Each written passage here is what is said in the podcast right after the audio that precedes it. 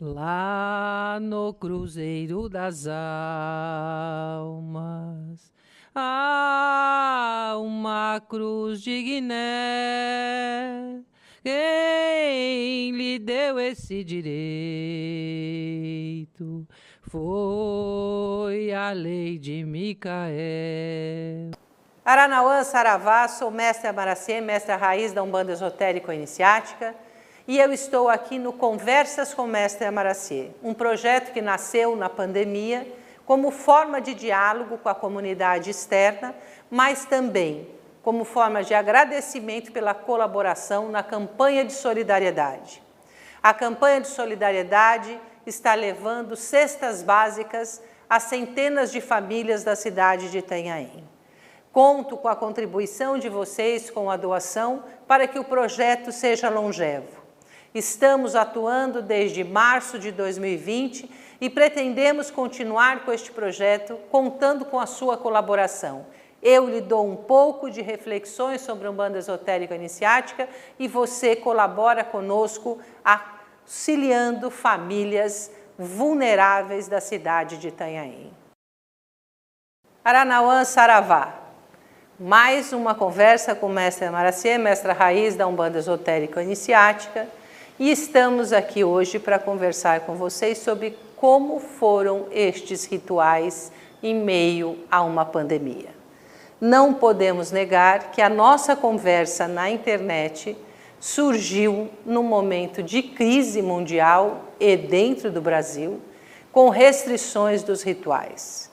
Passei a fazer este diálogo para suprimir as ausências rituais e também para contar com a colaboração de vocês para a cesta básica que nós estamos em campanha de solidariedade desde março de 2020. Mas como fizemos na pandemia? Ficou ausente as questões rituais? Eu gostaria primeiro de falar aqui que Ogum, todo mundo sabe que é o senhor da tecnologia. Né? O Ogum é a grande força dos caminhos e um dos caminhos que Ogum abriu foi da tecnologia.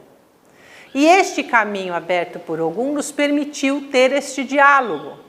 Eu estou falando com pessoas de todas as regiões do mundo. Esta ferramenta importantíssima, que é a internet, ela é uma ferramenta invisível, porque tem cabos né, de fibra ótica, mas estes cabos de fibra ótica, muitas vezes não visíveis, nos permitem conectar com pontos, destes pontos vão conectando a outros pontos. Então, aqui tem aí, existe uma empresa, dessa empresa vai para São Paulo, de São Paulo vai para o Brasil, e assim nós ligamos o mundo.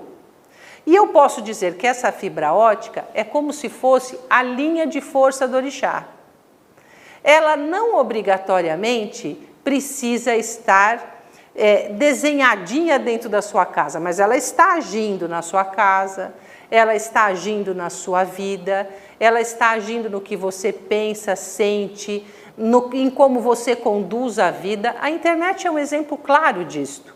Então, a linha de força do orixá está no mundo ela está presente em tudo que nós fazemos. E é como a internet, ela nos conecta com várias instâncias. Né? Aí nós vamos colocar instâncias vibratórias. E nos faz ter acesso às vibrações, pensamentos do planeta inteiro. Só que a linha de força, ela permite eu ter vibrações com o planeta inteiro, ela permite eu ter ligações com o sistema solar, com o sistema galáctico. Então a linha de força ela vai me levando a todos os caminhos deste universo. Mas é aqui, no computador, que eu vou ter o acesso a esse código, que é um código inteligível desta força presente da internet. Então, existem códigos inteligíveis presentes das linhas de forças dos orixás. Quais são estes códigos inteligíveis que eu posso reunir a grosso modo? Os sete sítios sagrados da natureza.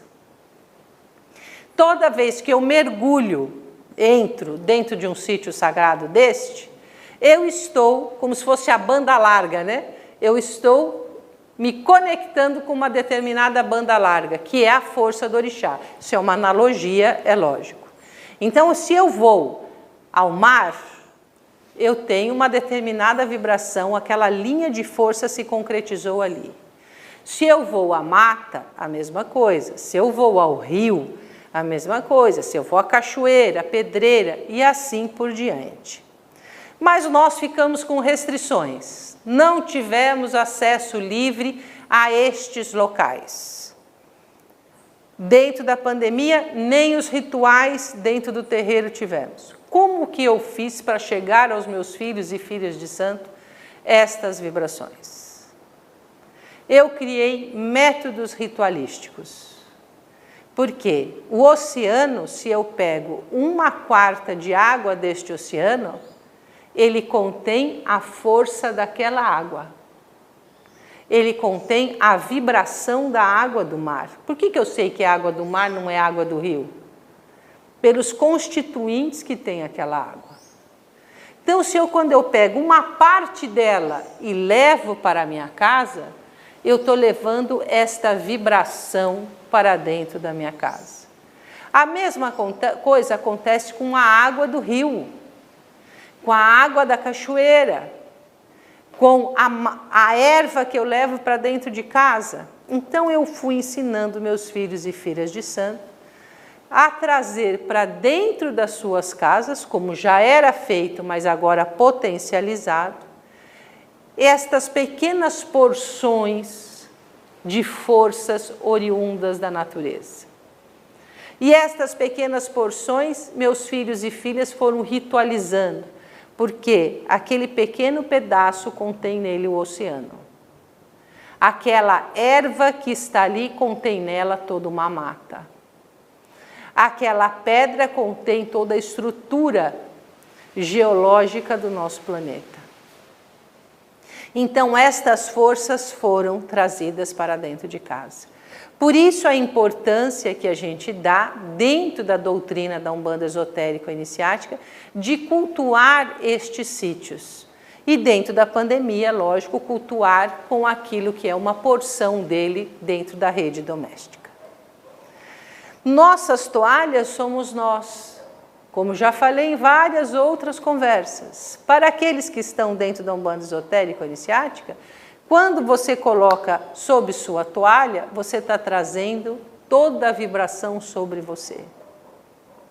Então, há uma forma de ritualizar, há uma forma de contemplação, há uma forma de concentração destas forças. Aí entra também o que a gente já falou em conversas aqui anteriores, a magia, a nossa capacidade de pensar, sentir e transformar aquele elemento em uma força inteira, porque ele já é uma força.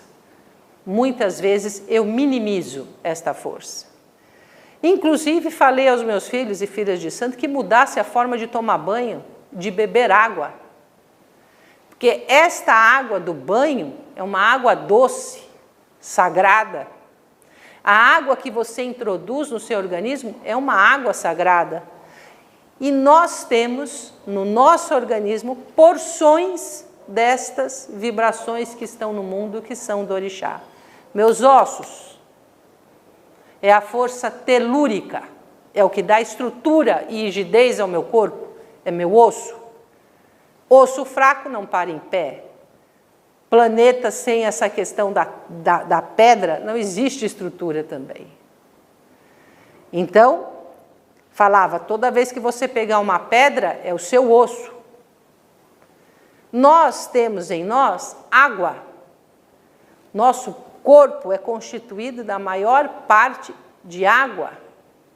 Tanto é que se você fica sem beber água, você desidrata e morre. Então, toda vez que eu bebo um copo de água, eu estou ritualizando esta força espiritual, esta linha de força que vem, por exemplo, de Emanjá, que representa todas as águas dentro da Umbanda Esotérica Iniciática.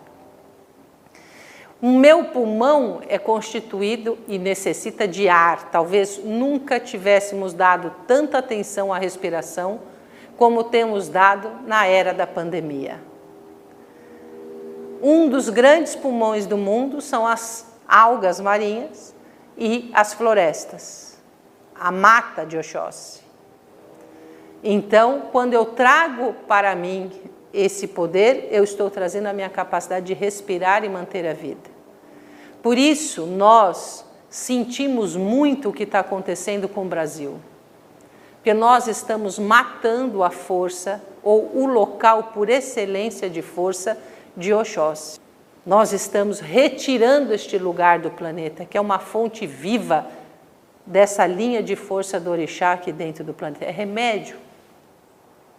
E assim como também o calor, o sol, o sol é medicamento. Medicamento poderoso e que ele está ligado às estruturas que são inerentes para a manutenção da vida, energia. Sem sol, tudo apodrece, inclusive nós. Então, o sol ele é uma fonte de energia. Ele mexe, já sabe-se pela medicina, que inclusive na sua parte dos seus humores. As pessoas que não tomam sol ficam mais debilitadas em seus humores. Então, o sol mantém a energia, está ligado a Xangô, o calor, e a Exu também. Porque um não existe sem o outro, né? E essas são fontes vivas que nós temos cultuado eu tenho falado aos meus filhos e filhos de santos sobre preceitos, oferendas que são possíveis de serem feitas em suas casas. Vou deixar aqui uma oferenda para caboclo que é muito boa, que você pode não só fazer na mata, mas você pode fazer na sua casa, com uma diversidade de frutos. A fruta contém a força e ervas. Fruta, erva, água, você vai ter uma fonte de energia gigantesca. Podemos também colocar nossa, em nossa cabeceira sempre alguma coisa de água, porque a água refresca a nossa cabeça. Quando a gente toma banho, a gente sente aquele frescor. Agora, a água na cabeceira de nossas camas também nos refresca. Além do uso das ervas para vitalizar o nosso pulmão por meio da defumação é remédio salutar e deve ser feito em nossas casas. Uma conversa anterior eu falei sobre cravo, canela, erva doce. Mas em épocas de pandemia, a erva de Santa Maria, açapeixe e anis são muito bons. Tudo que é demasiado vira veneno, então sempre de forma moderada. Isso são os orixás na nossa vida cotidiana. Vamos ritualizar, sim. E digo por mim, pais e mães, mestres e mestras, podem estar presentes na casa dos seus filhos com boas conversas pela internet ou rituais virtuais. Esta é uma forma de nos aproximarmos e fazermos uso de algum, essa força maravilhosa que abre caminhos. Luz na mente, paz no coração, encerramos mais uma conversa. Saravá Aranauã.